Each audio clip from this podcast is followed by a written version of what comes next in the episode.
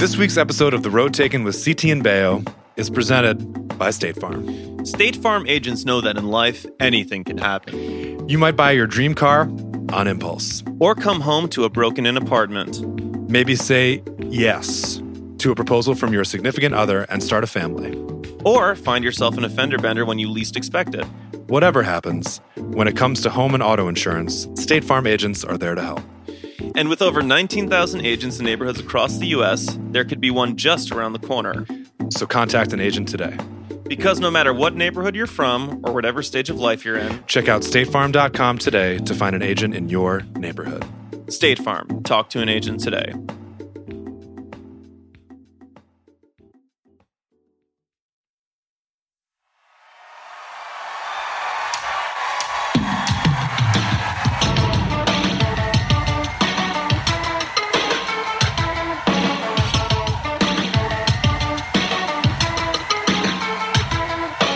Hello, friends. Welcome to episode nine of The Road Taken with CT and Baio, part of the Ringer Podcast Network. I'm Baio, And I'm CT. and we are recording this on Tuesday, November 26th. The year is 2019. Right at the buzzer. Right at the buzzer. That's true. This is coming out tomorrow. Where are we, CT? We are in uh, Lisbon, Portugal. And uh, how many shows do we have left on this tour? Just the one. Today is the last day of our fall European tour, which has gone very well. Yeah, I've been uh, doing some math and Well, you uh, were a you were a math major. uh, minor. Oh, oh, I'm sorry. Excuse Thank, me. no, it's okay. Yeah, yeah, please, please.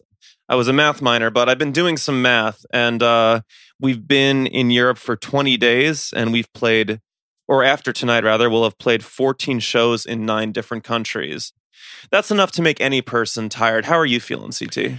I mean, I'm a little I'm a little beat, kind of straggling over the finish line, but I think what has really helped is the way the tour has been routed as we're finishing up in Iberia. And Mhm. today in Lisbon happens to be a little overcast, so the sun's peeking out right now. But coming in from like the real fall, the real winter bite of Germany, of Switzerland, that the last couple of days we had that beautiful Iberian sunshine. oh yeah, I think what also helped was we had some incredible crowds in Spain, particularly Barcelona.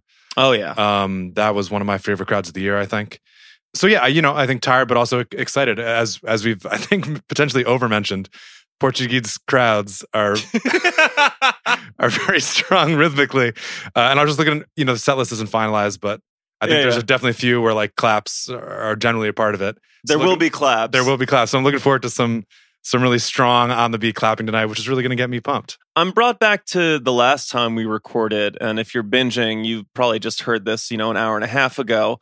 But we were in Amsterdam, and usually Amsterdam is overcast and nasty in November, but it was gorgeous.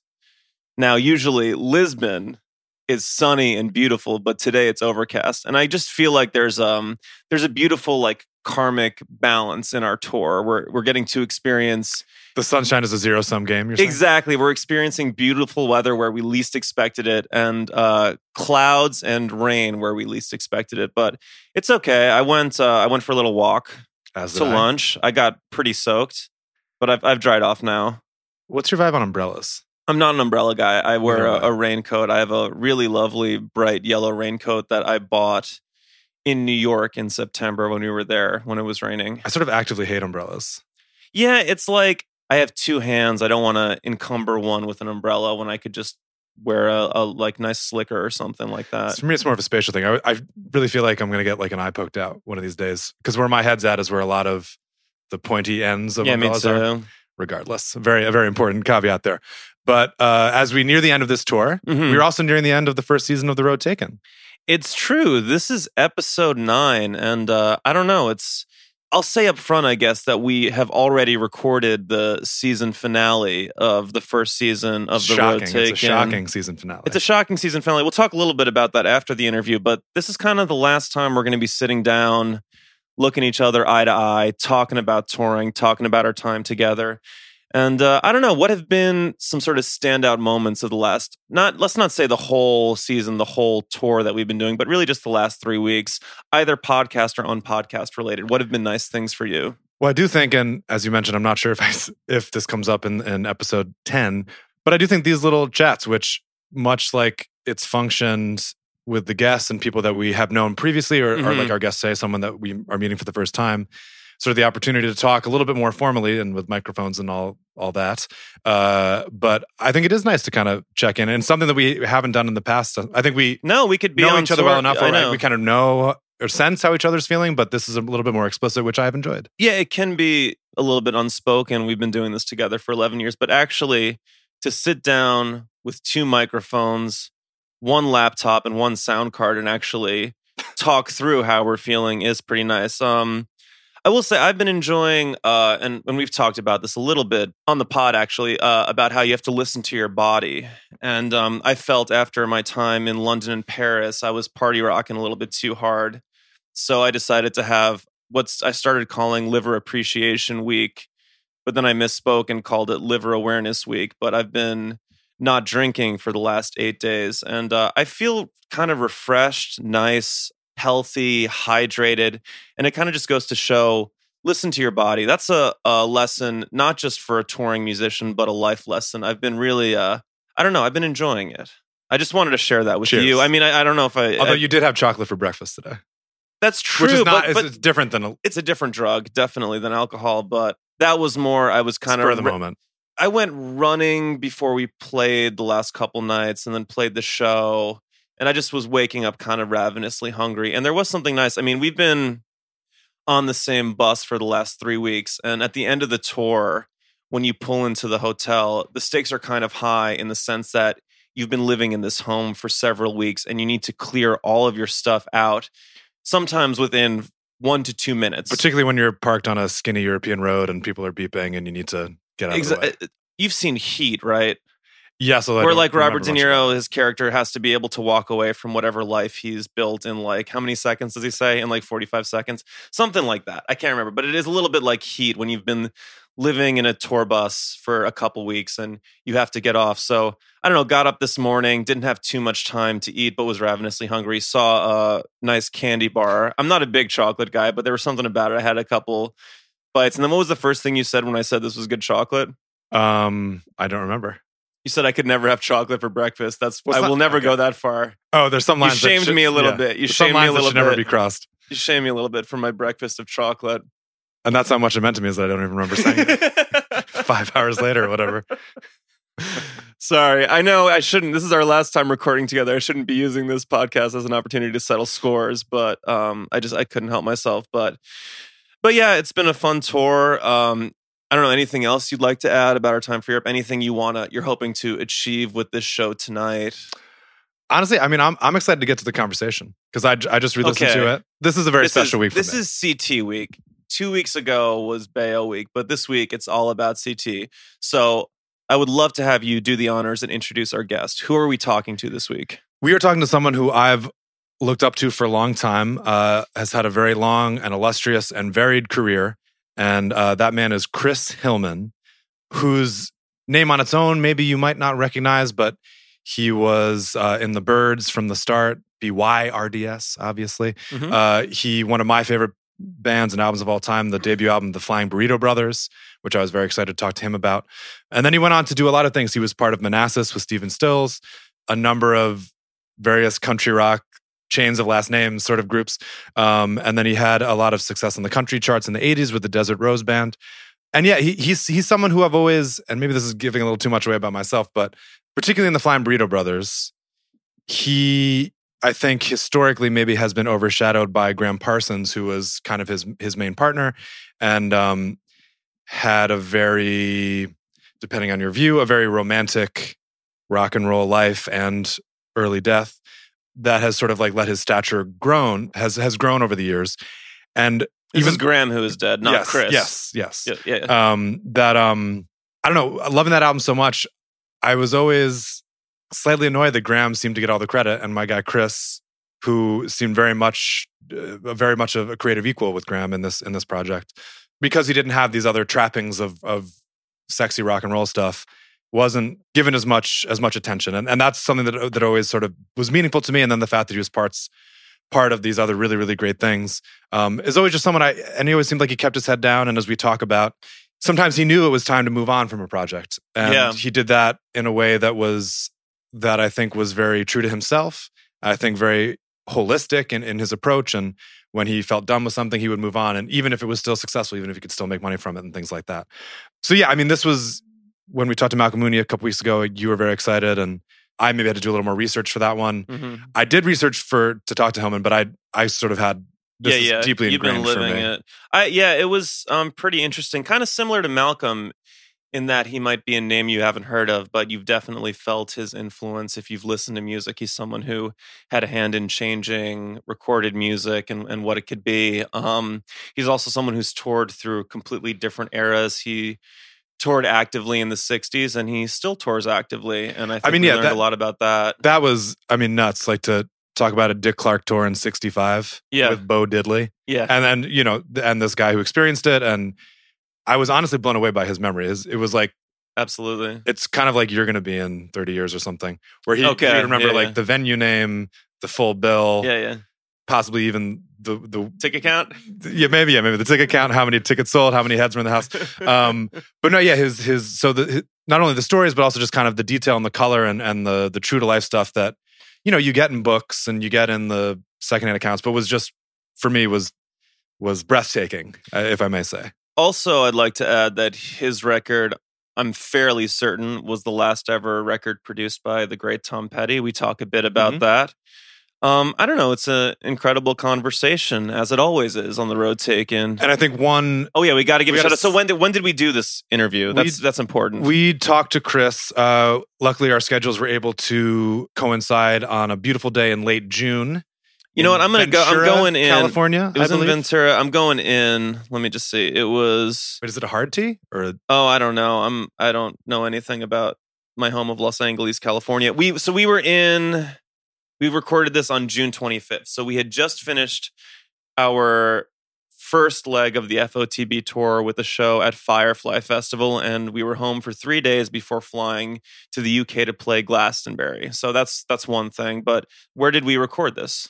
so? We recorded this in unclear how to say it. Ventura, Ventura, Also, California. uh, please send an email to uh, the road taken at the ringer.com for the official pronunciation of Ventura, Ventura, California. California. Um, at a coffee shop who we've had a bit of a relationship with in Vampire Weekend called Beacon Coffee. So shout out to them. Thank you for hosting us. And actually, it was a little stressful when we got there because there was a big like baby shower, baby birthday party thing going on that was very loud. And we had a Byrd Flying Burrito Brother coming to meet us. So luckily, that party left right on time. So It was was, very. We we did not ruin any baby No, no, no, showers, and no baby showers ruined our podcast. So it was a it worked out. well. mutually beneficial situation. And uh, just a little bit of scene setting is she is appealed to and and asked a question of a time or two, but she's not on on mic. Uh, is Chris's wife and manager Connie was with us, um, and so she was referred to a couple times. I just wanted that she's she's there even if she's not um, taking part in the conversation. And she's a legendary manager in her own right, having managed artists such as the great Elton John. Absolutely. Um, so it was a pleasure to meet her, to talk to Chris, and uh, yeah, I, I hope you you guys enjoy this as much as I did. Here's our conversation with the legendary Chris Hillman.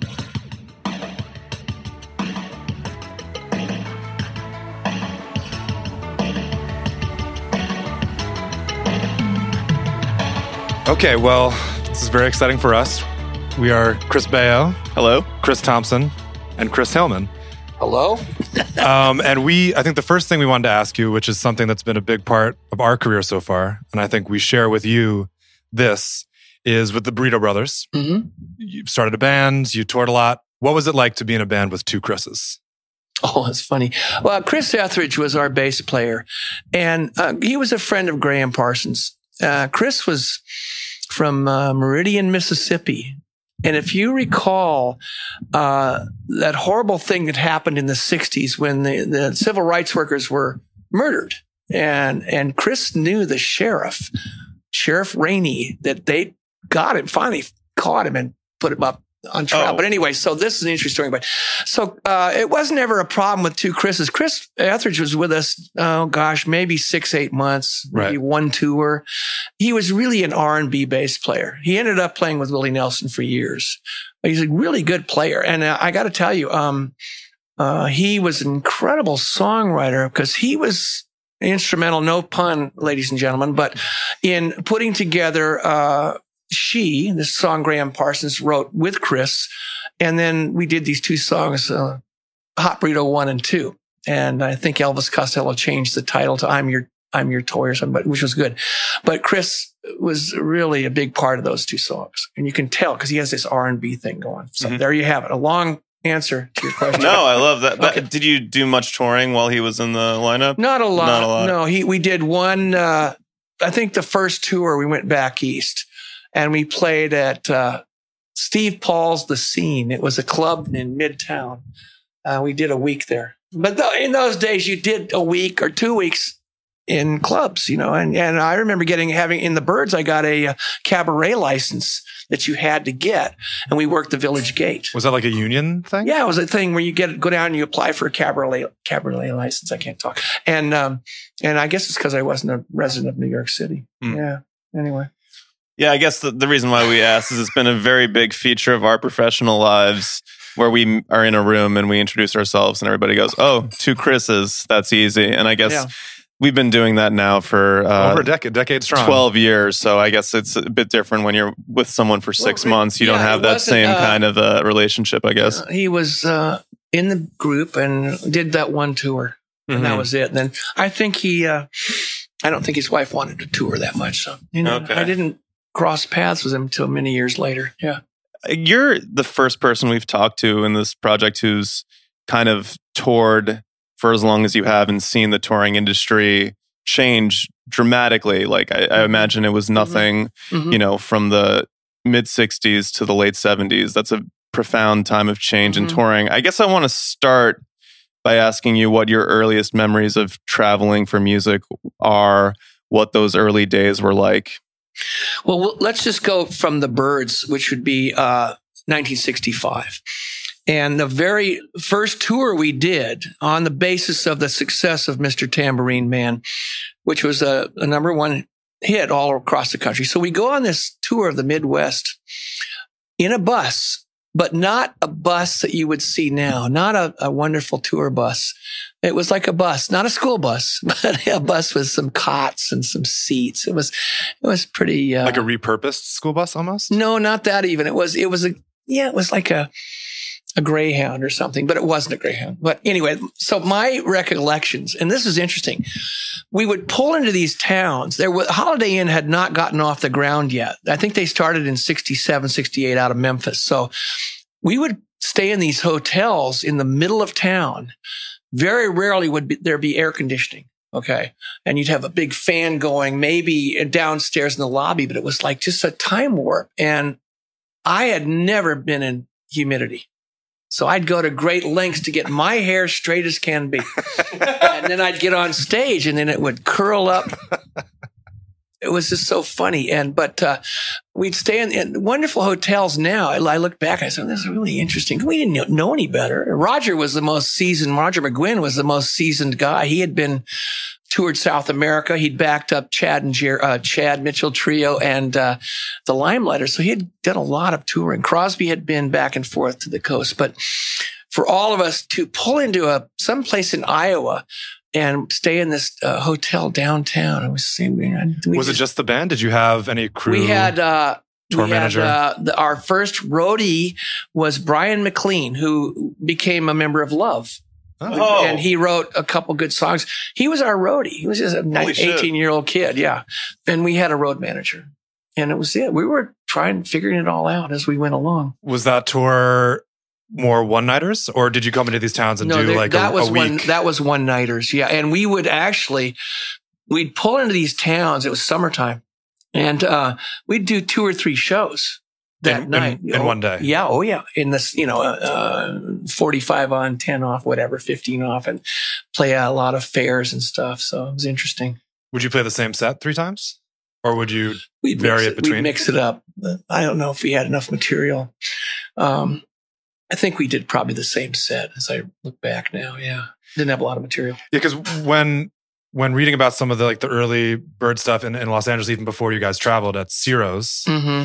and like you're saying with the cabaret license, when you were playing three sets a night for two weeks straight, when you maybe had one album or We hadn't even when we Right. started at Ciro's, we hadn't even started doing the album. you just But, had the single. Yeah, we had we were pulling stuff out of the bag to, to do on stage. Yeah, how, how did you come up with like we all did that time we did uh, money best things in life are free. We did uh, i sang i wasn't a singer yet but i sang maggie's farm dylan's song. I remember that and uh, it was just as catch as catch can. So uh, we really developed as a, a solid band playing Ciro's as the beatles did in Ham- hamburg playing every night three four sets a night yeah. How was it translating what you did in the studio? And I know like that first single maybe had some studio musicians, yes they did the Wrecking yeah, yeah. Crew, you can tell etc. it's, it's very smooth it's Uh, too smooth but anyway yeah The um, was that hard to translate sort of this the studio stuff to that live setting, or No, I don't think so. Uh, we did have the um, the wrecking crew Uh, session players play on Mr. Tambourine Man and the flip side. I knew I'd want you, and understandably, and I even understood it then at 19 that Columbia Records was hedging their bet. They they wanted to. We this is our chance. We had a singles deal. Okay, mm-hmm. we're going to do this single, and if it works out and we have success, then we'll talk about an album. So I think with Terry Melcher, our producer, I think they were hedging the bet. Let's let's bring in these guys, and and and, and rightfully so. But let me add this part. It was very good record. It's a little too slick for me. Even now, I listen to Mr. Tambourine Man. Yeah, it got us in the door, and it really was a big hit in England and the States. But I don't know if we were ready to play it yet. But it was shortly thereafter. I, I've heard this so many times over the years. Well, the Byrds didn't play on their first album. Well, you can hear the Byrds playing on their first album because it's loose, but it's it's got a sound to it. Mhm. You know, it's got a sound. And so uh, I'm always curious. Uh, would we have had the success if we'd cut that song ourselves? We don't know. It's watered down street now.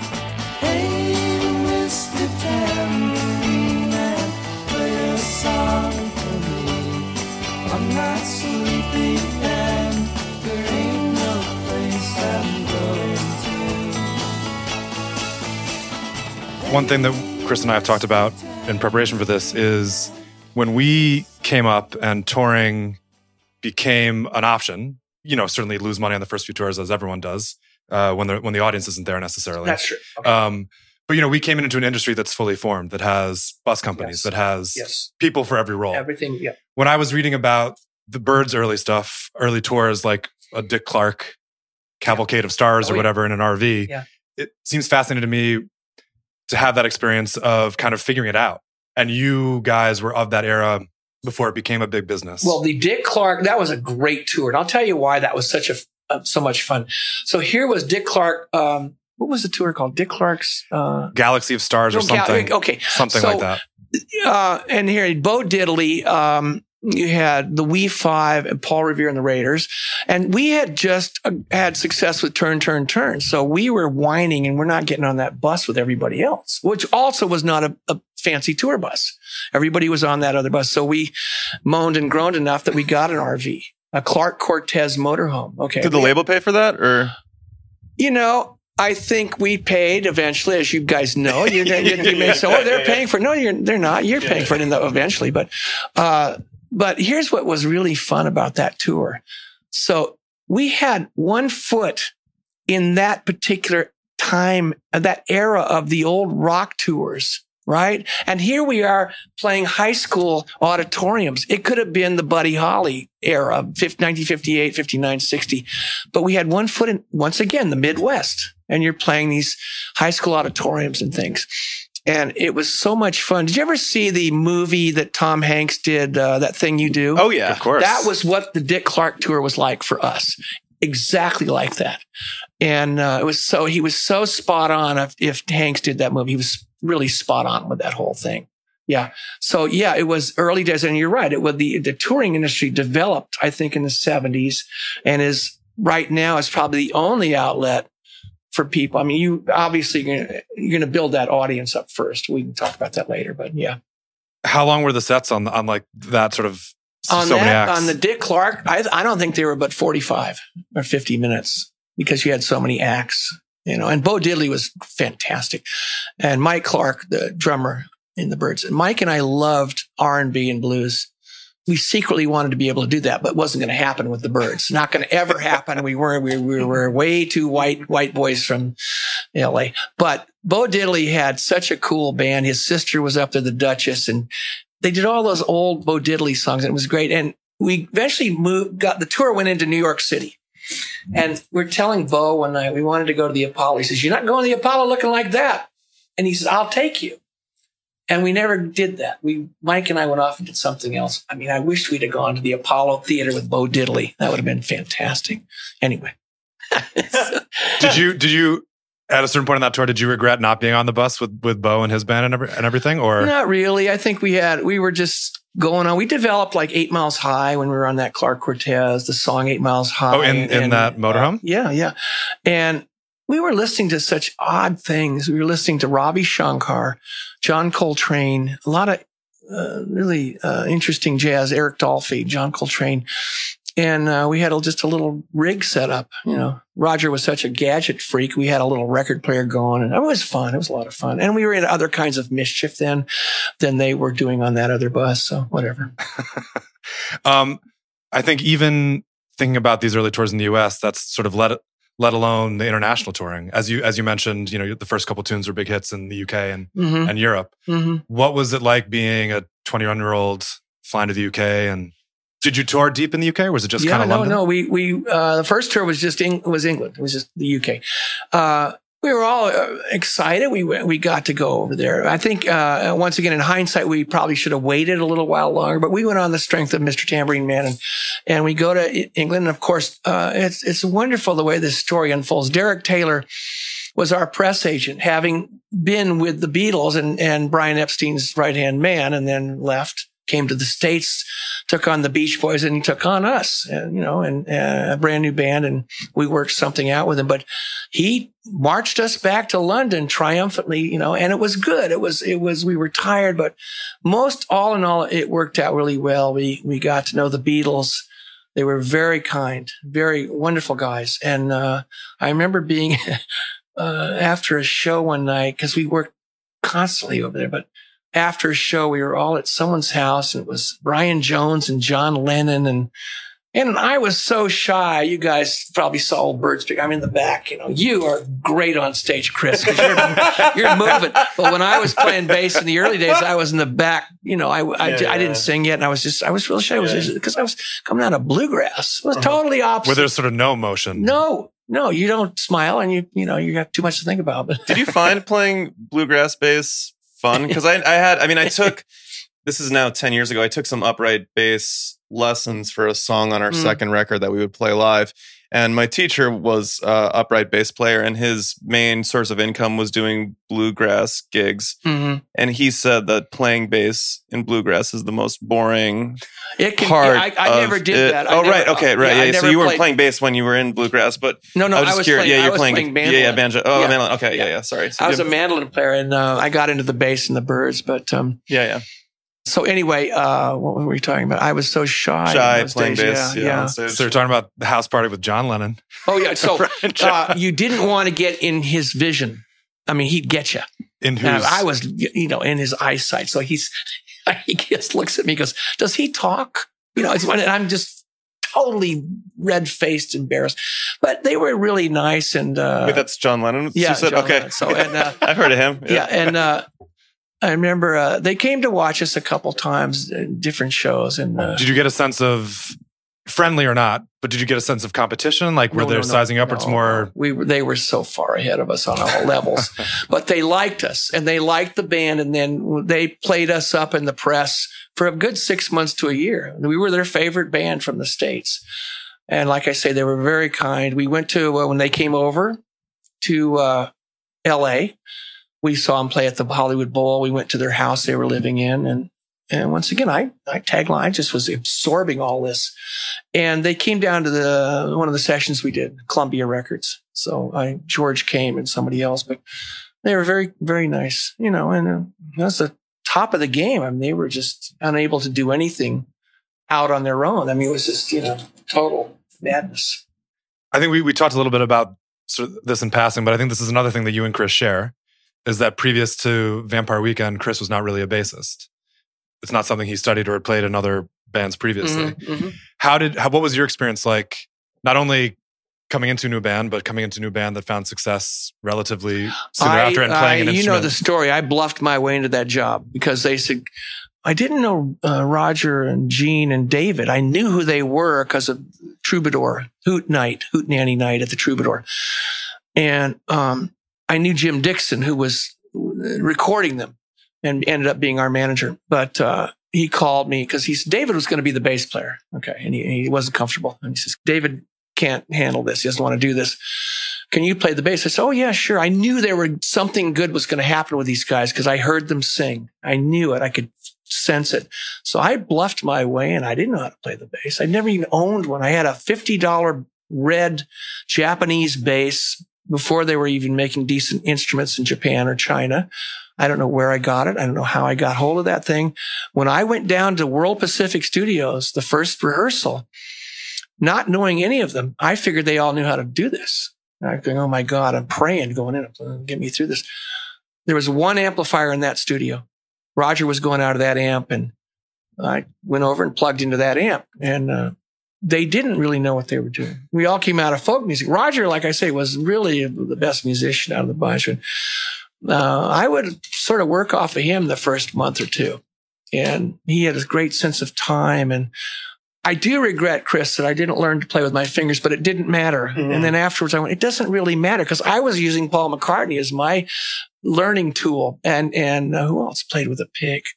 Not Entwistle. He did. I loved Entwistle, John Entwistle. I love McCartney's bass playing and um, his counter melodies. And, and it's really amazing because what, what it was, I think David, it's very hard, as you know, to uh, at least to sing lead and play bass. So you're Oh my God, conflicting yeah. phrasing. But um, I, I I learned, we all learned, and and we got we turned into a really good band. You know, by the time we got to where we recorded Eight Miles High, we were a darn good band. You know, tight. In an interview you gave, you said that there were, I believe you're talking about one of your LA residencies where you played with the Paul Butterfield Blues. We did. Uh, we played the Trip. The Trip was a club, which you might know or not know. The Trip was a club that was down the Sunset Strip, and Butterfield was in there opening for us. So the Byrds and Paul Butterfield, and a lot of times we were lazy, but when Butterfield for a week we played, Butterfield band was so good. I mean, they were just phenomenal. That we played good. We weren't competing with them, but we got, we really got on our game and we played really good that whole week. We were really on top of it. And, uh, all I can tell you is, uh, to this day, Mike Bloomfield is one of the greatest guitarists ever that ever came along. He was so good. Uh, so that was that moment in time. Well, I think in, in the context of that, where you were saying that week in particular, you rose your game. Yeah. Because you were sort of inspired and Well, it was you're going, oh my God, you know, Right. these guys are really good. They they they've been working so long, and yeah, But there were other times you said when sometimes early bird stuff was this is your, your word. I wasn't there. Obviously, it was a disaster. yeah, it was loose, and and we weren't uh, on top of it. The, and later on, when the Springfield, when we we did a few shows with the Buffalo Springfield, we had to get on it. They were hungry. We'd already had our success, but that was then. It was a different time then. I think people take it all more seriously now. I hope so. it's, it's, You mean in, in terms of rehearsing I'm and, and exactly. Yeah. I mean, I, I can say that about the Flying Burrito Brothers. I came out of a band that had gone from doing Bob Dylan covers to doing Eight Miles High, Rock and Roll Star, those kind of songs that we turned into a great band. Like I said, uh, I go from that into 1969 and I start with the Burritos with Parsons and we were really lazy and sloppy. no, we were not. And it's, it's too bad. We had the songs. We really had great material. And, um, initially it, we was a little sloppy. And after Gram and I parted company, I kept the band together for another year and we turned that into a good band. The Burrito Brothers, uh, there's one album we did. There's two we did. One's called The Flying Burrito Brothers. The other one's called Last of the Red Hot Burritos, which is a live album, double album. It's really good musically.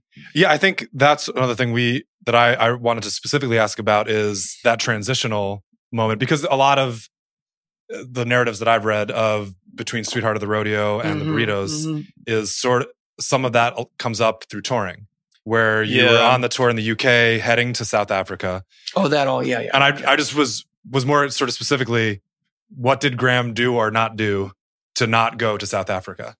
Was there like a a Well, he- principled stand? Was it? Well, he he had become enamored with the Stones, and that which uh, the what happened was we had done a tour with Gram and my and uh, Kevin Kelly, my cousin, on drums, and Doug Dillard came with us. I don't know why, but that was fun because he was fun. Played electric banjo. It was interesting playing electric banjo off was Rogers. that before Dillard and Clark?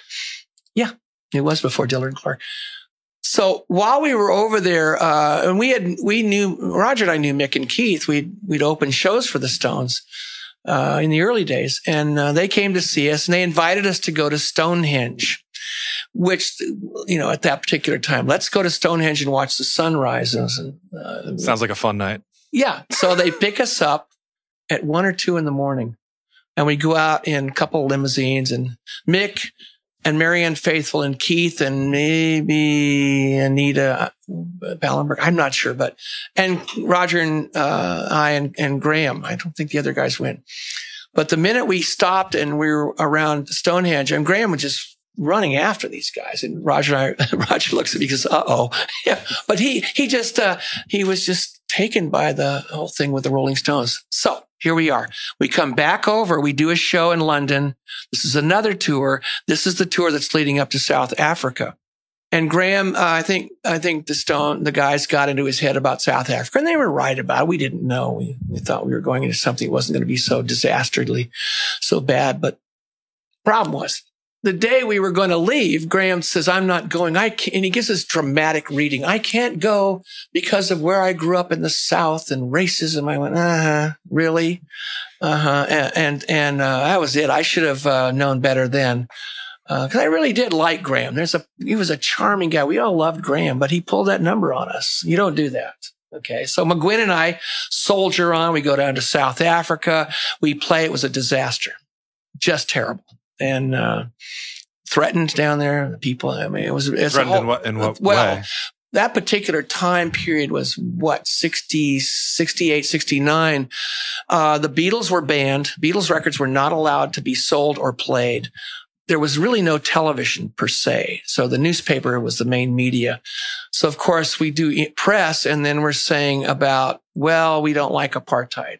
We're kids. We don't know any better and we got a lot of threats to the hotel where we were staying. People would find us. How dare you come to our country and tell us how to live and this and. So, yeah, we got out of there. It was okay. But, uh, in hindsight, once again, I, I, uh, I forgave Gram, came back. We were struggling to get the band going again. We had finished Sweetheart. I'm getting my time mixed up here, but I forgave Gram. I left the Byrds and we started the Flying Burrito Brothers. Was there any particular meeting of the minds or a conversation you had with Gram that well, either he- led you to patch up or, No, or he to shared go that. forward? He shared that love of country music. He really knew it, understood it as I did. So uh, that worked in in our favor, and and we did start out with all good intentions. It was we had a, a good idea, and we had. gr- I I feel some of the best songs I've ever written with anybody was with Gram. Those particular songs, that particular time. Um, lasted for about a year, year and a half. We did two albums, and then. Uh, he once again uh, falls into this trap and almost traded the career aspirations for hedonistic pursuits. That's the most diplomatic way I can put it. sure. And it wasn't working out. I mean, it just to, to where he would show up not able to play. And then finally, I, sad, yeah. I finally, I said, "You're out." I, I fired him. Mm. Said, "You can't fire me. You wouldn't." I said, "Oh, yes, I can. You're gone. I wish you all the best. It's over." And I'm going, okay, now I'm nearly not a good singer yet. Bernie was with me, Bernie Leadon, and we had some gigs to do. We went off and did them. And, and I remember Bernie and I, the first show we did was a, was the end of the tour across Canada, which Oh, the had- Festival Express. yeah, yeah. the- So we are on that, and Bernie and I are flipping a coin. He said, "Well, you want to sing lead on on this song? Do you want to?" Well, heads, and he got it. So he sings lead, I sing harmony, and it worked great. It was really tight. Wait, so the coin flip was whoever won got to sing lead? yeah, Or yeah. whoever Well, lost no, had we, to sing no, lead? no. We whoever won, you know, what didn't really matter, but uh, we pulled it off, and. Um, Gram was a very charming, charismatic guy, but loose as a goose. He Yeah. just wasn't No, he- always singing really well, and he, you know, it just uh, it wasn't there. There and was- he had. He, let me finish really quick. He had the potential. He had a lot of talent as a songwriter, and could have been a great singer. but he was lazy, and you know, and there's a lot. this whole lot of backstory to that is the way he grew up, and Mhm. uh, that he had a trust fund. And uh, to quote my dear friend Dwight Yoakam, who said to me one time about a year ago, he says, "Well, he says you can't really be a country singer with a trust fund." I said, "Man, that's he's just perfect. Mhm. How true is that?" Was the was the sound of that first record in particular? Was that had you played those songs out before recording we had them? played or them out, but I don't know why we we uh, split. It's so funny to listen to those songs because uh, Henry Lewy was the engineer. and He was a fantastic engineer, but he split our vocals on right and left. pretty hard, yeah, hard pass. So Emmylou Harris learned Sin City listening to Gram's harmony part. That's how she thought the song went. Instead of this old town's filled with sin, it'll swallow you in. She did it. This old town's filled with sin, it'll swallow you in. That's the harmony. right. But she listened to the wrong side of the stereo. I had to teach her the song when we did it one time.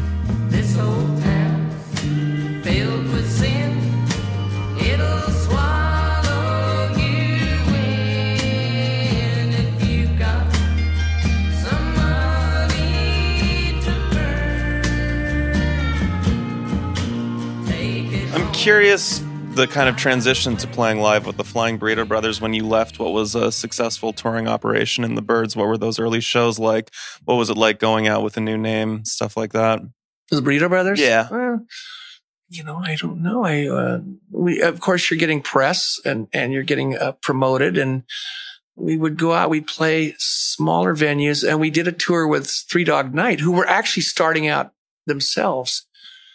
So it was really catch as catch can again. I'm using that phrase quite a bit, but yeah, you're out there building an audience up. It was so funny. The burritos, when they came out, when we came out, we couldn't get on country radio and we couldn't get on rock radio. We were caught in, in this abyss. There you go. Which So- was somewhat similar to the Sweetheart. exactly campaign, how Yeah, that yeah, went. Yeah, yeah, yeah. Much very similar.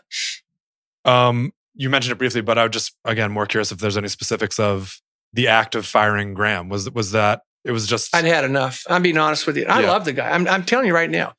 It wasn't, I wasn't competing with him. I love the guy. I really en- en- enjoyed working with him quite a bit. And then it just got to where enough. You cannot, you guys are in, in a band. You understand you cannot treat other people like that. You treat each other with respect and you give them space. And it's not always a workable formula, but that's where you, you shoot for that. You have mm-hmm. to. I mean, I can only the one of the best tours I ever was on was last fall with Marty Stuart and Roger McGuinn. the the fiftieth uh, Yeah, I mean, uh, talk about getting along and enjoying each other's company. We were out for quite a long time, and uh, that's the way it should be done. How many dates did you do about? Well, we're sporadically. What were we doing? Twenty five. Yeah, it wasn't as much as you guys, but we it were all wonderful big venues, and we were working around Marty's schedule, and he had other shows booked. But it was so much fun that tour. Was that your single best touring experience in your entire life, would you say? It was one of the best. I'll yeah, tell you. We had, amazing. we had some good ones in Manassas. We had great, great shows. Manassas was a great band. Okay. So once again, I come out of the Burrito Brothers having rebuilt the band into a solid touring outfit. And at that point in time, when I ran into Stephen and he was talking about this, and I'd said, well, I've put enough time into the burritos. Um, and I, he said, what do you think about doing a band? And I said, well, what about Crosby, Stills and Nash? He said, I'm taking some time off. I said, okay, well, bang. And it was ever so good. I mean, I, it kept me on my toes and I played bass maybe three times on a, couple of records in the studio with them and otherwise rhythm guitar and, eh, you know, but it was a lot of fun. Can I briefly go back because this the documentary about Festival Express that came out Mhm. when I was a junior in college, and I think we were about two years away from graduating and getting on tour ourselves. That watching that movie kind of informed in ways that were true and not true of what life on tour could be. Do you have any memory? Were you on the train or did you just sort of? We were on the train for a few stops, but we weren't on the whole tour going east to west. They went east to west. Mhm. But we were on it enough where you, you could see enough. did you enjoy the train experience or sort of? I can't Whatever. really remember. I remember. Couple days, I yeah. remember doing. Yeah, exactly. I remember doing one show, the one show where Bernie and I uh, flipped the coin to do Lazy Days. so that was Bernie and I and Mike Clarke and Sneaky Pete. Mhm. It's a quartet, but it sounded good. So when they put the documentary out, I ran that by Bernie. I said, Is, "Are you okay with this? If we let them do the song?" He says, "Yeah," because it sounded good. We were, we were happy with it. You know. Yeah, the the, the Lazy Days that's in the movie right, is, yeah. is great, It and he must have won the coin toss. That huh? he must have won the coin He, toss. he that, won it, so. yeah. But it was fine. We were both struggling with our vocals at that point. But yeah, I also have, and this is sort of an inane question, but I when I was I was listening to a more recent official live album that came out on Hip-O Select from 1970, the, the Fillmore. That there was one point when before a song you say that no one in the audience knows what a burrito is in New York. Did any maybe did, Bernie. did people know what a burrito was at that point? I mean, it's such a cultural. Not know. really. No, it's now become a, a, a main part of the of the uh, dialogue. But it, I don't think so. Then I don't think they did know what that was. so, so maybe it's a more exotic uh, name back then or something. Oh something. yeah. Oh yeah. Um, for us, looking back at your career, obviously from very much the outside, Mhm. there are a lot of choices you made to leave things, to start things, to leave things, to start things. And I was just wondering, what was the sense, or what was the feeling when you thought, you know, that your time in the burritos, say, had had run its course, or your time with I would stick it out as best I could. And I remember uh, Roger worked for Bobby Darin. And uh, Bobby Darin, besides his regular show, he had in the middle of the of the uh, of his act, he was a very savvy guy. He would do a sort of a folk set, and Roger would come out and back him.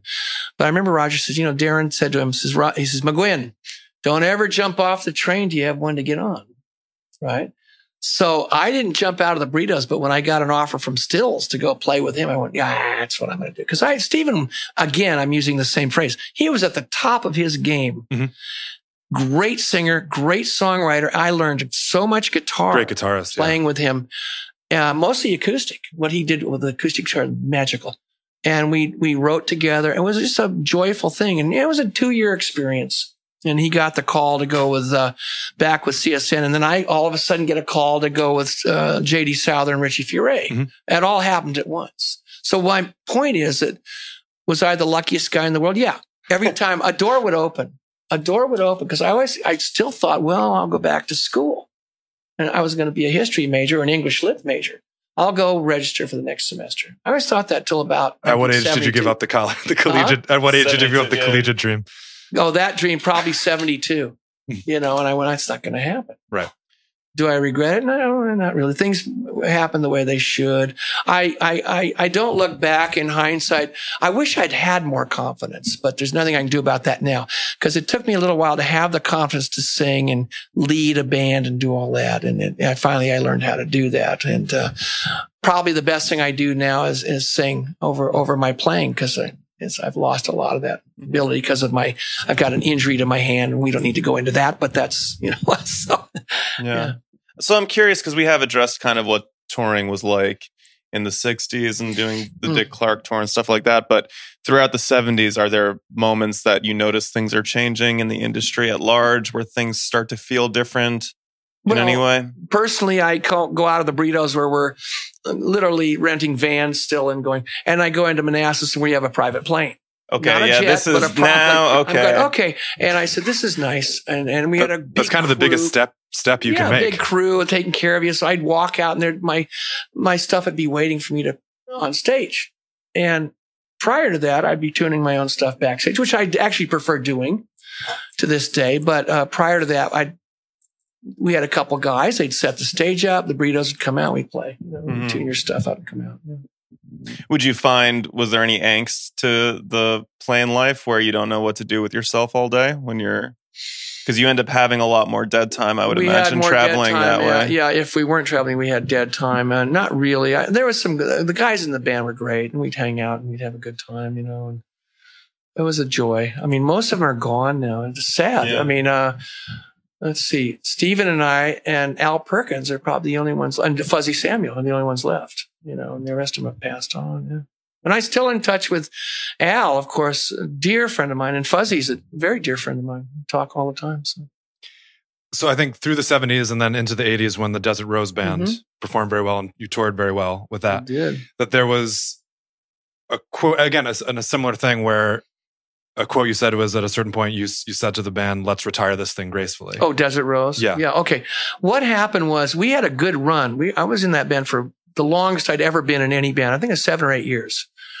And around the uh, early '90s, and Garth Brooks came along, and it sort of changed the landscape. And with all respect to him, the late '80s in in country music was a lot of singer songwriter. It was really interesting stuff. There was some great acts out there and we caught it just at the right time. We would work, we would work shows with the Judds, we'd work shows with everybody, Reba McEntire, Merle Haggard. It was fantastic, and uh, it got to a point where we weren't just automatically getting on the charts. So that's understandable.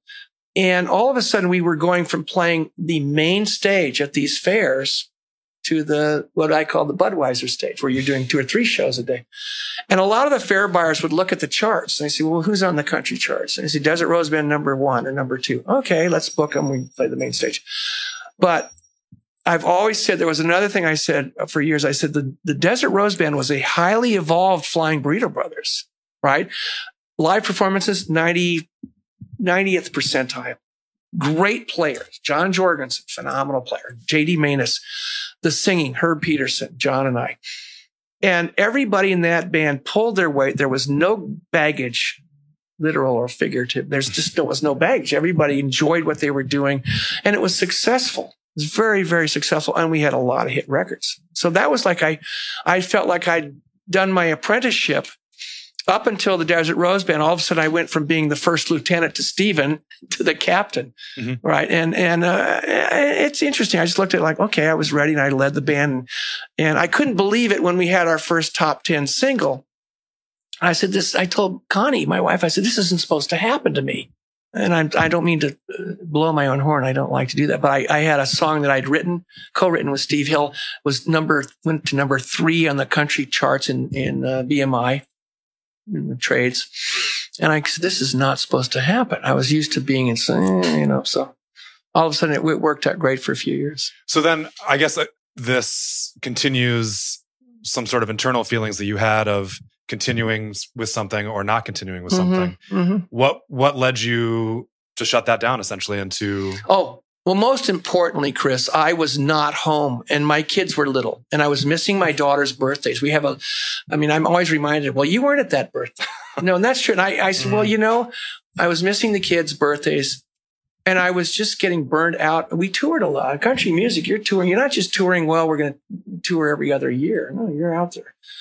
Uh, and I just said, and we're not getting the radio play we used to get. And the shows were okay, but I said, it's time for us to stop. And uh, the only band, or one of the only bands, uh, where everybody parted as company as friends. And we continued working together with each other in various entities.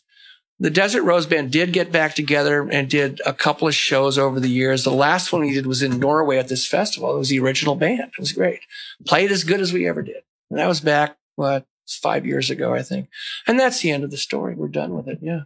Mhm. It's a great memory. We, the downside of the Desert Rose Band is that we were on MCA Curb Records. Now you've heard this a million times about the record company, the record company, but we had hit records and we still had a problem with getting product in the stores. I'll never forget we're playing New York City and Herb Pedersen and I walk over to Tower Records. We had a number two single in the country and there was no albums in there. I couldn't believe that's something you always do when you don't have a hit single. I said, well, there's no product. They're not doing anything. But we had the hit single. So, but that was then. It doesn't really matter now Right. at this point. Yeah. and how have you found like in particular this the tour you're talking about like the 50th anniversary of Sweetheart and stuff. Mhm. Can you connect your experience of touring in this this era to those early, you know, 60s and late 60s, early 70s, you know, when you cut your I teeth? sort of can, but uh, I I think um, this particular tour, uh, just the, the professionalism, it was it was similar to the Desert Rose Band. Mm. It was so up there. I mean, it was like Marty uh, Stuart's band, the uh, Fabulous Superlatives, is, is a fantastic quartet. I mean, they Mhm. just get it. They, any kind of music. We we went and saw them play on an off night when they were working with Chris uh, Stapleton, and I was just I went, oh my god, they were so good, and but a joy to work with. Uh, the touring was different. Marty had a fancy bus. Roger and his wife had a van, and we had a big Tahoe and we just drive through the shows. Sick, It was yeah. A lot of fun. Connie was my driver. She was my road manager. and it was so much fun because uh, here I am back on the road with Roger, who I hadn't really worked with since mm, late 70s and always a dear friend. And we had such a good time. We'd end up at, after the shows reminiscing. Right. Yeah. it's, it's so much fun to remember things and good, not, not necessarily going to a negative. Yeah. When you're playing a song that's been out for 50 years, are you taken back to either recording that song or earlier times when you played it? I know that sometimes when we're playing songs now, we've been doing this for 10 years from our 1st Mhm. record, I'll sort of think back to our first tours or making that first not record. At the Do you- not, the, No, not, not in the moment. Not within the moment. But Yeah. yeah, you do start thinking about that. And we would add songs on that tour towards the end. We were doing Rock and Roll Star. And I would switch uh, with Chris Scruggs, who was the bass player, and I'd, I'd just swap instruments. I'd play bass and he'd play my guitar. Yeah.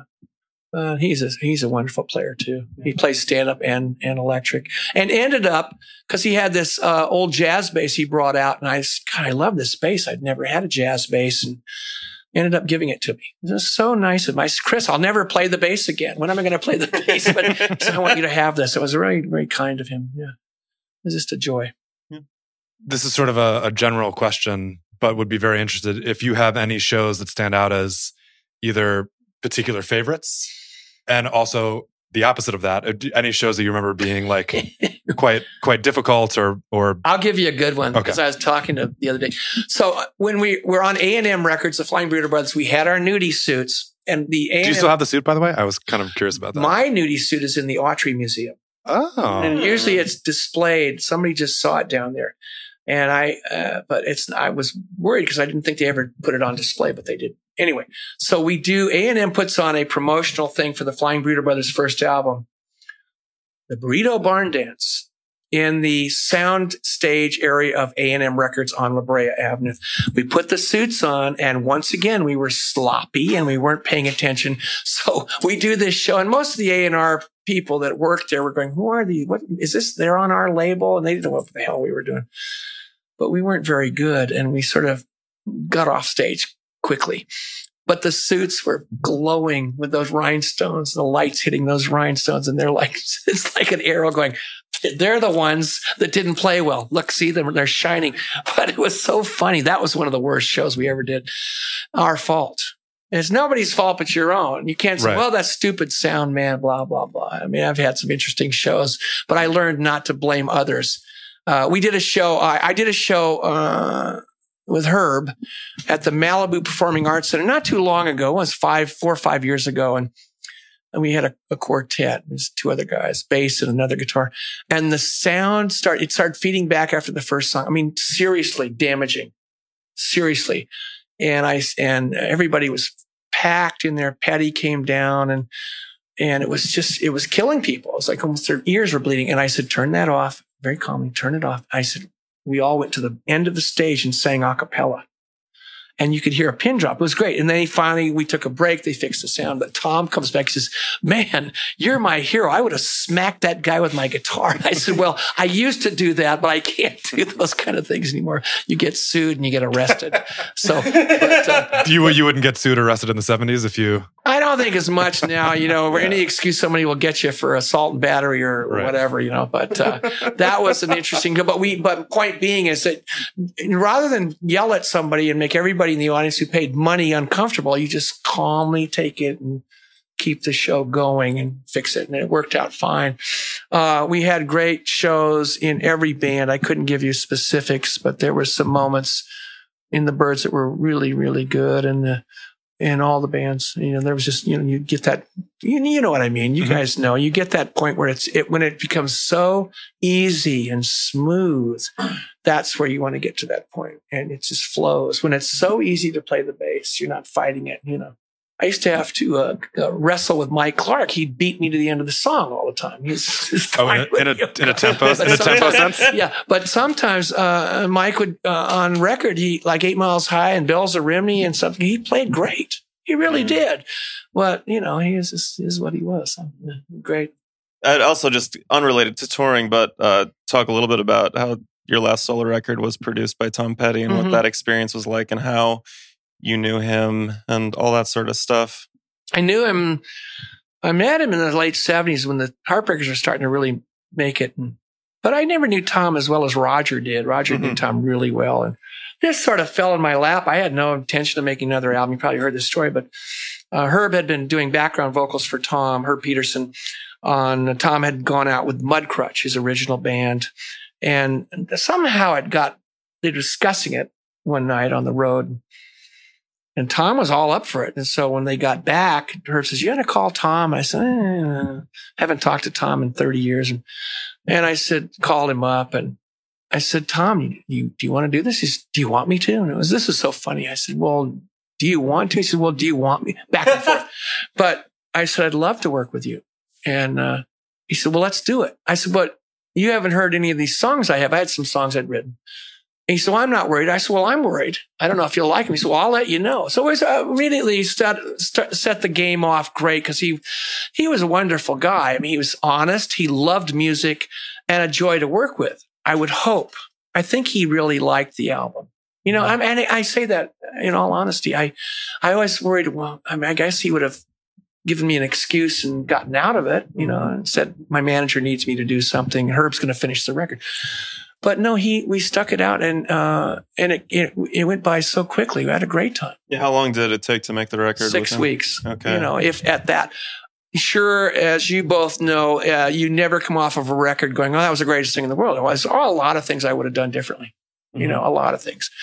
I wish we could have got Roger into the studio, but he, Roger did his part from Florida. So we sent the files down. But it was, it was, it came out great. And, and I told Tom, I think the last conversation, I said, I can't tell you how much, uh, I appreciate what you did. He said, what do you mean? I said, well, I mean, I, I said, this is a, a, a great, a great last album for me. He said, what are you talking about? I'm not done with you. I said, well, I got some ideas. We're going to do an electric rock album. I said, okay. Well, bless his heart. I, we never got to do that, you know, but I got to work with him. We became very close and we talked and we, it was, it was wonderful. He was a, he was a good guy. And I'll tell you, I've never met a more humble man occupying the position he did that was so, he was so into the music and everything. It wasn't about being a rock star. I just never looked at him like that. He- you know, he was just Tom Petty, just a guy. And that's why I think when he passed on that people mourned him heavily all over the world. He was accessible. You Mhm. know, he wasn't a rock star in that sense. And how was playing shows with that project? Was had Tom passed when you went out? Yeah, he was going to uh, sit in with us at, when we did the Troubadour, but that had happened a week before. He, Oh wow! Oh, He died, yeah. And uh, I mean, the Heartbreakers didn't come down and everything. So it was really horrible. And at one point, when I heard he had passed away and we were in Nashville, I was going to cancel the next four shows. And, uh, and McGuinn called me out of the blue and, and we're talking. And he said, don't cancel those shows. I said, what do you mean? He said, well, Tom would never, would not like it if you canceled those shows. I said, what? He said, go out and celebrate him and celebrate his life and, and the shows. Yeah. Great, great advice. We continued on with the shows. So That's yeah. beautiful. Yeah, yeah. And when at the on the shows at Sweetheart Tour, we would do a, a tribute to Tom every night. Mhm. You know, Marty did a killer acoustic version of um, da, da, da, da, da. what's that song? Running down. Running. Oh man, Yeah. Marty cooks on that song, uh, and it's Yeah. acoustic. Wow. Oh, yeah. Yeah, acoustic. The four of them, and uh, I would do one. Roger would do one. Yeah. So look, looking forward, do you have any shows coming up or tours you want to do? Anything? I've got some shows in the fall and I purposely took this summer off. We're still getting back to our life with our house and after our the fire we were involved in. Uh, but all is well. And, and I have some shows in September and October and November. I uh, we'll see what happens. I, I don't know. I really don't. Oh, and a Oh, book I- is oh. coming. All right, Yeah, every- Chris, anything you'd like to promote that's coming up on the horizon? Aging rock star autobiography.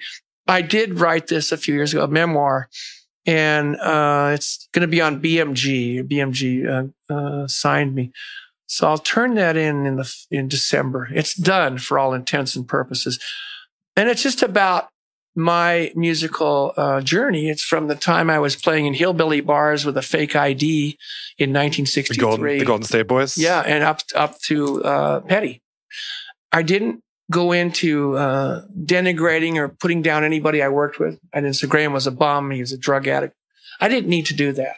I rather talked about how good Gram was and that uh, he just lost his way. and that's as best I could do it. And I, I must hand it. I, li- I, I don't read those books, but I, I read Ronstadt's book, and Linda did that. She wrote about the music Mhm. and didn't go into saying, "Well, this guy."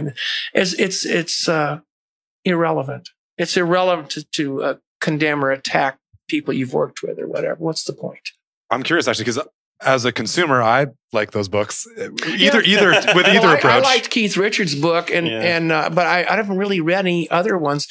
And I thought Keith had written it, but he didn't. He had a ghostwriter, you know. But I was well, I was curious is what what did you use to did you listen to the music? Did you look back at things you'd kept? I remembered things, Chris. I remembered things. Uh, I had a, a pretty good memory, and I remembered situations up. I mean, every little nuance, like the the school custodian, Bill Smith. Okay. Uh, who's someone who we talked about before we got uh, on. Bill Before- Smith. before well, we I'm sorry. Bill Yeah, Smith was- yeah. yeah. Uh, quickly, Bill Smith was at my high school when I was learning the guitar and, and trying to learn how to play bluegrass. And he was a uh, the head custodian, and he played in a country band on the weekends. And I went up to him and I introduced myself. And he was the nicest guy. He said, "Come on over, let's talk." And I went to his house on many Saturdays after that, and he taught me about the music. He taught me about country music, excuse me, and bluegrass and that, and followed my career up until he passed away. Sweet guy. Yeah. So, but those kind of stories where it's almost like the subtext is mentors. I would run across these people that would say, maybe you ought to try and, you know, and, and give you some advice, whether you took it or not. But yeah, there's a lot of those. Um, are you home or away in early October? I asked my manager, home. Home? She say home. Well, we- we'd love it if you came. We're playing Hollywood Bowl. Oh, We'd love it if you guys would be our guests. love to come down. Yeah, yeah. I'd love to see you guys play Yeah. because I like you. I've, all I've seen you on is YouTube. Okay, That's your, you're a good band. thank you. And I, uh, I wouldn't tell you that if I didn't like it, but it is. It's, it's a darn good band. And my kid, my son is 30 years old. And he said, Dad, and my daughter's 35. And they said, You're talking to the guys from Vampire. I said, Yeah. And then, oh, the other time they, they, I was a hero was when, uh, what was that group that came to see me at the, huh? Oh, Coldplay. Coldplay came. oh, Oh, nice. tell us, tell us I about at- what happens I when was at- Coldplay comes to your show. playing BB Kings, and it was like maybe Time- in Times Square, the- in or New four- York? Yeah, maybe three or four years ago. Maybe I can't remember my time. But they came backstage, a couple of the guys from Coldplay. I didn't know who they were. I was so out of the loop, and and they were really nice guys. And we came back, we talked, and da da da da da da. And I go home and I say, "Man, this, do you guys know who the Coldplay?" Dad, I said, "Well, they came back. They they came back and talked to me at the show I did at BB King's." Dad, do you know who they are? Blah, blah, blah. So, they- Do you like them as a band? yeah, I'm not as familiar. I'm probably more familiar with you guys lately. 'cause I don't. I, I haven't heard them or seen them. They're still together, right? I hate yeah, to say yeah, biggest, biggest band in the world. They're one of the- yeah. Yeah. Biggest remain one of the world. biggest bands in the world. Yeah, yeah. They're English. Yes. correct? Yeah, yeah. They're good.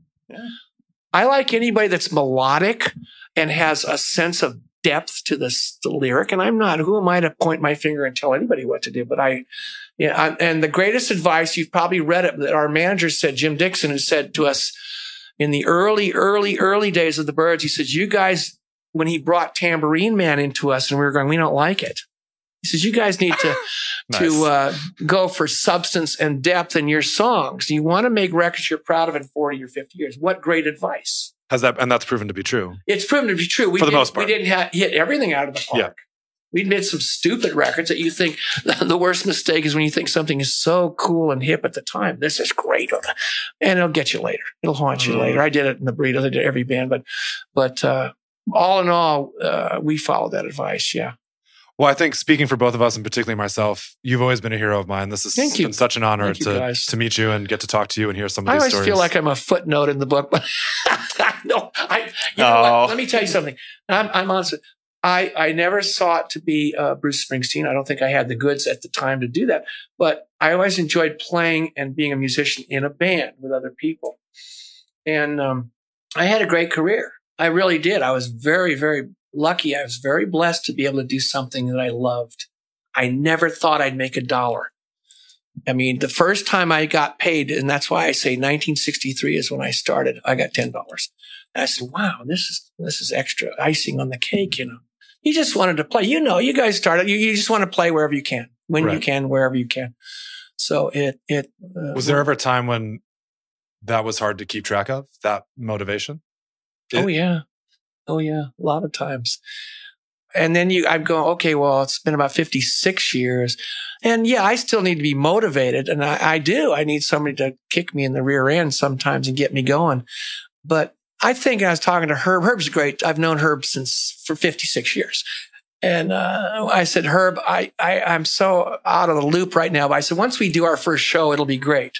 Once we go out and play that first show in September, after taking a six month hiatus, it'll be great. You know, come back. Well, I think we look forward to hopefully seeing those shows, reading that book. Thank, you, so much. Thanks for having me. I, I appreciate this very much.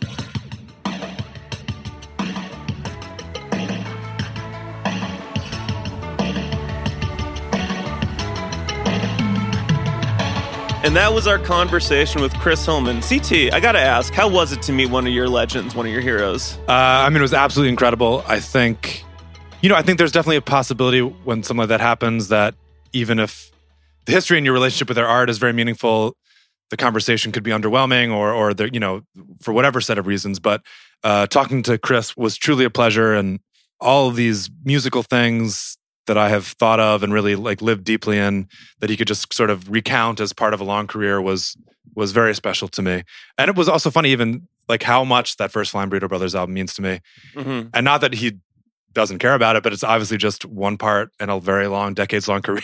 so Yeah, when I was like. I was ready to ask oh, all these questions about it, you know, he, he, there was more going on, which as as rightfully so, you know, we moved on. But yeah, I mean, it was absolutely incredible. I got a question for you. If you were to recommend a single song that Chris Hillman appeared on, just in case, you know, our listeners aren't super familiar with his music, one song that you feel like would be the one as an entry point into a decades long discography, what song would you pick? I think it's one he mentioned in our podcast. I mean, there's many, and Well, I- of course. if you ask me tomorrow, I might choose a different one. But I think the one, uh, particularly because he talked about it and talked about how um, Emmylou Harris learned to sing the harmony as the melody, um, is the song "Sin City," which is track two on the Flying Burrito Brothers debut album called "The Gilded Palace of Sin." You can go stream it, scoop it up somewhere. I mean, that whole album is incredible to me, as I'm as I'm mentioning. And also, I want to just follow up on a couple things that happened at the end of that podcast. Oh, yeah. Okay. One is we did end up reaching out. Unfortunately, Chris and Connie were busy and could not make it to the Hollywood Bowl. Oh, right. Yeah. But yeah. we did would have loved We to have loved to them. have them. yeah. And um, also, this is sort of a bridge to maybe the more general stuff, but I don't know if you remember, but he mentioned his kids being impressed that he was talking to members of Vampire Weekend. Oh, yeah. And he said the only other time that has happened is when the lads from Coldplay came to pay their respects. Oh, okay. And um, so, since they were just sort of talked about right at the end, I just want to take this time to explicitly say to the boys of Coldplay, Chris, Guy, Will, Johnny, I know you guys are listening. We would love to have you on season two, talk about the bombshell report of you guys choosing to not tour until it's environmentally sustainable. I think there's a lot of angles to that. I think it's very interesting. I think there's so much to talk about. Um, and again, I know that they're dedicated listeners to the road taken, so Oh, I just wanted to be explicit about it. That uh, we'd love to have you guys on. Come on the pod. Really, any two. I mean, yeah. Or anyway, whatever, It was a very This- this goes out to fascinating, all. very, very fascinating announcement. And uh, we would absolutely love to pick their brains on what went into that decision. Um, CT, what time is it? Uh, oh, mailbag time. I thought you were talking. It's three forty-two, no. but that's not what you were asking. No, it is time for the road taken mailbag. CT, what is the email address that people who have any questions for us about touring or anything else can send an email See, to? this I'm feeling more and more confident about. okay. It's the road taken at theringer.com. That is true. Any questions you have, please send an email to the road taken at theringer.com. CT, do you have access to the road taken at theringer.com? Straight up, I just didn't even try this week. So I mean, we've been busy. Straight up. a Didn't lot even- going on. I mean, you're you're grinding away at uh the guide for this week's episode. Going to shout that out again. This week there'll be a lovely breakdown of the conversation with links, just killer annotations. um, I know as after we finish recording this, you're going to go back Yeah. to to grinding on that, but I understand why you didn't take the time to try and hack into but the I'm. I'm guessing you did with your Oh, yeah. permanent access. And I'm I did. guessing you picked a great, relevant question. I got. I actually did it because this is going to be Did you the pick two? last. Did you pick I, two? I actually went a little deeper than that, but this is the last mailbag of this inaugural season of the Road Take, and so well, I've kind of curated- I'll leave it at that. oh, the last recording session. Okay, exactly. So the first email I wanted to take was from someone named Nola. This is the first pick. Um, Like New Orleans. yeah, exactly. Okay. N O L Hello, Nola. And the email title is Forward Baby Thermometer. Hi. So the email says, Hi, Nola from Pacom Medical. May I know if you are still looking for infrared thermometer? Best regards, Nola.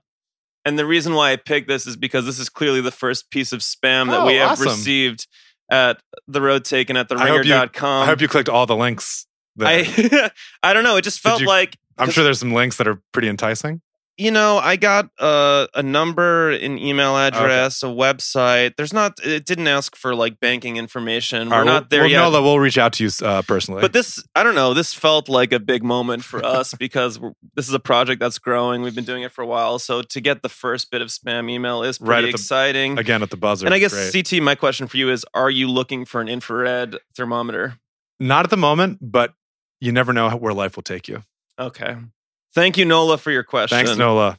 Um, Keep listening. keep, keep listening. All right. Uh, next email is from Brandon. Hey, fellas, love the pod. I was wondering if there are any bands you have toured with that you'd specifically like to shout out that were a great hang, whether it be you as the opener or you as the headliner, good or bad, preferably good. Secondly, for CT, if my jazz beat your nets on January 14th, can I get a tour of the CNC Music Factory? Cheers, Brandon. Um, I guess I like this because you know we're on a great tour right now. Uh, our openers list they've been a great hang, great, They're a great band, band. LISS. They're a great band. LISS. Um, personally, my f- I guess the band that we probably had the deepest hangs with was uh, Beach House. We did a six and a half week tour with them in 2010, and they were just a absolutely great hang. But really, we've been lucky in that you form this kind of short term family when you're on a tour, and we've always had good openers. When we've been an opener, we've always been treated nicely. I don't know. Is there any specific people we've toured with you want to shout out? Um, well, because this is how my brain works. That my first thought was LISS because They're here. they're here, Great. Shout and they out. are, and they are. Yeah, they. I watched their whole set from out in the crowd uh, yesterday in, in Madrid, and yeah, they're. I don't know. They're just a really good band. They're a very nice young Danish gentleman. All right. Next question. oh wait, the, oh, yeah. the jazz. Nets oh, the jazz. So yeah, people have started asking about getting tours of CNC CNC oh, really? Music Factory or seeing what the interior of CNC Music Factory is. Uh, we're not ready to share that yet. We're still doing some work. Say what? Why instead of that? Why don't we do? Um, I don't know what the reciprocation can be, but if the Jazz beat the Nets, and I I just looked it up, it's at Barclays Center, so you know I'm liking our chances at home here. Oh yeah. Um, even though it was a close game, we lost already to you guys in Utah early in the season. How about I'll send you a small piece of tour mem- of my personal Vampire Weekend tour memorabilia, Oh, that's memorabilia to Brandon. That is a great, great bet. Um, are you looking forward to getting home and spending some time in CNC Music Factory? I know that's something I'm looking forward to. Very much so. I mean, you know, we got Turkey Day coming up, so it's not Mhm. going to happen this weekend. No. Host, hosting the in-laws, which I'm excited about. Shout I'm out. excited about. But yes, uh, when I think about December and then uh, specifically early next year, yeah, I, I think it's you know it's a balance where touring is so much fun and obviously fascinating, which is why we're doing this whole thing. But music isn't just that. I mean, it can Mhm. be, uh, but I, I think the full 360 view of it is is both the stuff at home and, and the stuff on the road. Next question from Steven. Meet me in the bathroom. The book, not the imperative. Hey guys, thanks for taking the time to put your podcast out in the world. I especially enjoyed your conversation with Albert Hammond Jr. Vampire Weekend and the Strokes were both heavily featured in Lizzie Goodman's oral history on the NYC Aught Rock scene Meet Me in the Bathroom. I'm wondering, what is it like to read about yourself and other people, bands you came up with? Did you read her book or try to avoid it? And how does it feel to read things about yourself if you don't feel like they're totally accurate? Is there VW fake news? Thanks again, Stephen. Well, I have to admit that the only page of that book that I read was the first page. Well, CT, and this was the music book of the year, either 2017 or 2018. I guess it came out in 2017, Probably. right? I don't know. But I, I was, I read the book and I, I was absolutely flabbergasted when I opened it up. And the first I was page was second. a quote, It was the quote from my good friend Christopher CT Thompson. and it's something to the effect of um One city, 10 years. or like one decade or something yeah, like yeah, that. something like Which I have no recollection of saying. Well, you didn't. Okay, this was interesting sure to I me. did. I'm no, no, no. sure This I was did. interesting to me because Lizzie Goodman is good friends with Imran, who signed us to XL, and like she interviewed all of us in 2013. Like I remember she came to my apartment in Greenpoint. We had a great talk about so much, and then the book came out four years later. and you had zero recollection that she had interviewed you. And you said you were like, I they must have just taken all these quotes from from interviews I had done in the past, which I thought was kind of interesting, especially because you made such a big splash on the first page that you had no recollection of being interviewed for the book. So I don't know. Did you did it feel weird reading that one page for you? Well, apparently, I think she did interview me, and the reason that She I, absolutely interviewed you. She interviewed remember- everybody in the book. that I didn't remember it was because it was like in the any number of press things for Modern Vampires. Yeah, it was So right. I, I Yeah. like didn't I hadn't categorized it as something separate. So I was like, what is this? Uh, I'm sure I said that. I have no desire to hear the audio of it, but uh, I'm sure I said it when it, I would assume that I said it in a somewhat like jokey manner. But as you learn, and if you've watched Sick on Three Rock, they always, you know, they take the jokey one. So I'm, I'm sure that I said that, but I sort of I was in a bookstore like looking through it. I saw the first page. I saw that I said that, and I I immediately walked away. But how did you find the book? Oh, I loved it. It was a great read. I don't know. I think you find if you do a bunch of interviews and different stuff, that's not, or people write about you, you just realize that that's a whole separate thing. That's not who you are. Obviously, it doesn't represent the totality of being a living person. Um, but yeah, I love that book. Definitely recommend people read it. Although I imagine a large percentage of our listeners have already read it. One thing that was interesting actually was um, Steven Hyden wrote a book called Your Favorite Band is Killing Me that I read on vacation three ish years ago. And there was one part where he wrote that none of the members, he was talking about how members of bands don't like die early from drug overdoses. And one of the bands he mentions is us. So it was like, none of the members of Vampire Weekend are dead, which I thought, which felt a little bit surreal to be alive and reading about how I am still alive. That was one of the weirder things I've read, but don't There's a don't- little bit of a dis- focus too much on that disassociated. Yeah, yeah, exactly. Element to it where you do your best when you're talking to someone, whether you remember it or not, and then you kind of move on. And and uh, you know, I have no problem with the book. I'm not saying Yeah. anything like that. And it seems like people really like it. And this, I just want to take this. Uh, so, thank you for your question, Stephen. That was a really good one. Uh, I just wanted to take a little bit. We got to. This is right at the buzzer. This email came in like uh, I don't know, maybe like an hour ago. Whoa. I'm just going to quote one part very briefly, but it's from Matt, someone who Hi, Matt. uh, had the wedding first dance to step and came to our show in Paris. Just like two weeks ago? Yeah, yeah, just Oh, two weeks ago, and um, he wrote us a lovely, lovely message. But I know this section is dragging on a little bit, so I just want to focus on one of the sub questions, which is CT. How did you feel coming out from behind the tubs for Married in a Gold Rush? Which this is from our show a couple weeks ago. I remember in a previous episode you mentioned being a little uncomfortable doing that. You looked really ripped and sexy, though. also, I love the sleeveless Mets tee. Big Mets fan. So, in the first episode, we talk a little bit about your workout regimens and I it's I don't know. We'll probably do a separate episode if we get a second season of this podcast. We'll do a whole episode on your workout regimen. But yeah, how does it feel coming out from behind the tubs? Oh, I think what's being referred to is that there was a song called Taxi Cab that we have started playing again, but we used to play constantly or more often um, during the Contra era. And that was the sort of the first motion ever behind the drum set. And that I would get very tweaky about. You're standing, not sitting, you're feeling exposed and no drums in front of you, that sort of thing. Um, the first couple times of Married in the Gold Rush, and there's another song called Hold You Now where I do some guitar stuff, does feel different. But like most things with touring, you do it a couple times, you kind of get used to it. You can turn off the, ideally, you can turn off the nerves um, once you do it a few times, get a few under your belt. I'd like to shout out to my parents who were at the Paris show, who I I gave them the the option of what what shirt they wanted me to wear. I didn't want to embar- I didn't want to embarrass them in front of the Parisian crowd. Oh yeah, nice. So they chose the sleeveless Mets tee okay. that for that particular occasion. they knew you were going to look sexy in that shirt. that Um, was why I'm they sure. picked it. Yeah. Uh, but I appreciate the kind words. But yeah, I, I think the guitar stuff is fun. I, it's honestly such a different visceral experience. There's something about being behind people. I've said this before, but even though you're obviously very much there and making loud noise, I sort of feel not invisible, but I feel like there's like a protective sheen in front of me or something that is not there when you're playing guitar, which has has good elements and bad elements to it. But um, I do appreciate the kind, the kind words. Thank you.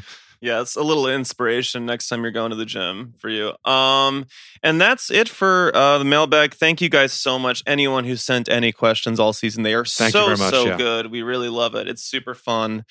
The road taken at the ringer.com. Uh, I think now it's time for our newest segment. Now, CT, I know you've already slapped the tubs in eight different countries over the course of 13 shows, and you have one more show tonight.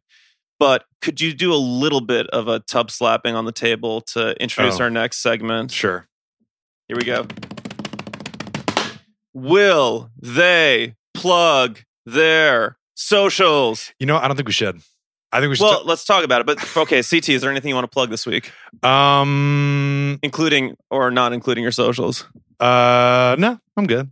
Oh, check out Lizzie Goodman's uh seminal history. Oh wait, you the- wanted to you wanted to plug out La Rigmarole. Oh, Oh, yeah, last year, yeah. we had a meal in Paris that your friend is the Mhm. chef at this great restaurant in Paris that they took care of us. Rob and Jess, they hosted us the night after our show in Paris. We had a nice family meal, the seven of us, at Le Rigmarole. Wonderful, wonderful restaurant. So that's that was you said after we did this last week. You said you wish you had I plugged meant it. to, yeah. So I thought we'd do that. Um, gosh, do I want to plug my socials? You know what? No, I I want to plug next week's episode, and That's what I was thinking. this is the season finale of the first season of the Road Taken, and we did a little bit differently. We actually kind of split it up, and the two of us we each interviewed a different person, so a little bit different, a little bit of an experiment. But I'd say I don't know. It'll be tough to get to the end of it with a dry eye, so you may want to listen with uh, Kleenex. But uh, I'm really looking forward to that season finale getting out there. Um, Like I I, said, know. it's going to be shocking. It's going gonna be, be shocking. shocking. It's going to be emotional. I feel like it's going to be like a "This Is Us" kind of thing. oh yeah, definitely major. This is us vibes.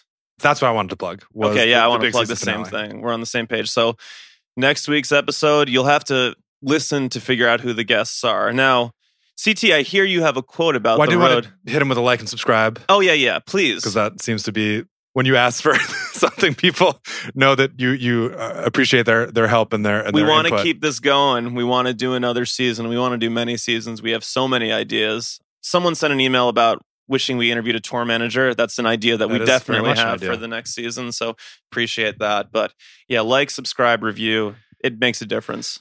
Um, but yes, I do. Is this my first? No, no. I, ha- no, I you had, one had your you did your your your yearbook quote at Red Rocks. And funnily enough, okay, this this connects up very well. Is uh back before Facebook was a geopolitical shitstorm. I had this quote as sort of was my Oh, like. nice. I think when we started touring, I used this.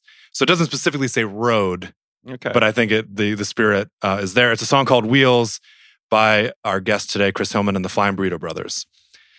We've all got wheels to take ourselves away. We've got the telephones to say what we can't say. We've all gone higher and higher every day. Come on, wheels, take this boy away. See you guys next week.